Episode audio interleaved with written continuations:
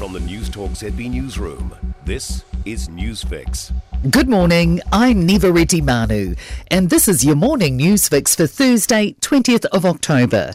In this update, evidence that the pandemic has made it easier to become obese.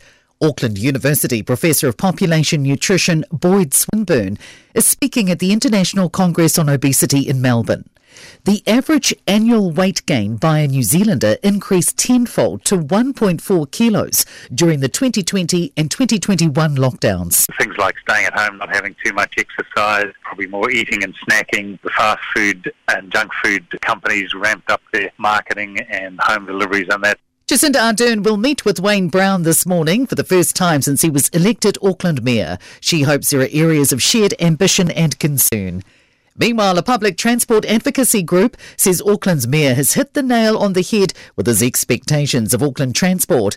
Wayne Brown's told AT it needs to deliver transport services to support how Aucklanders live now and want to live in the future, not change how they live. Among changes he's seeking, he wants AT to get approval from local boards before removing parking.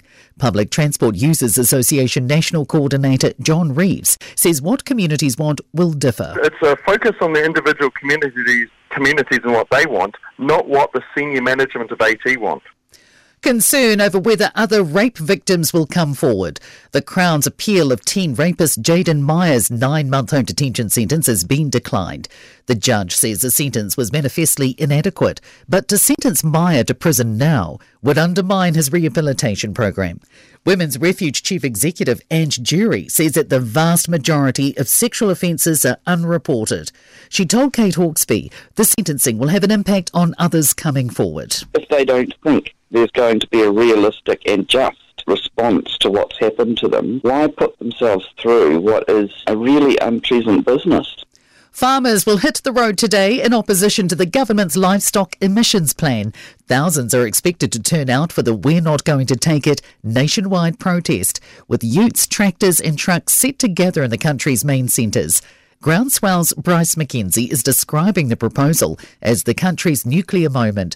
He wants to get the message out to other New Zealanders as he isn't holding his breath the government will change its mind. In the finish, it's only going to be people that'll change this. Farmers won't change it and can't change it because we're a really small minority of the population. The protest will begin at midday. British Prime Minister Liz Truss is trying to cling on to power after another high profile resignation from her cabinet. Suella Braverman is stepping down as UK Home Secretary after sending an official document from a personal email address in a breach of ministerial rules. She's issued a blistering attack on Truss's government, accusing the government of pretending it isn't making mistakes and hoping that things will magically come right. And Britain's Labour Party is having a field day in the House of Commons. It's continuing to attack the wounded Tory government with a barrage of accusations around its incompetence. Leader Sir Keir Starmer led the chant. Gone. Two year energy freeze. Gone. Tax free shopping. Gone. Economic credibility. Gone. And in sport, Australia have beaten New Zealand 62 47 in the third test of Netball's Constellation Cup at Melbourne. Whoever wins Sunday's fourth and final fixture on the Gold Coast takes the series. For the first time in three years, pole vaulter Eliza McCartney is injury free. She has rejigged her approach to the bar after previously putting too much stress on her tendons. Tennis player Donna Vekic has endured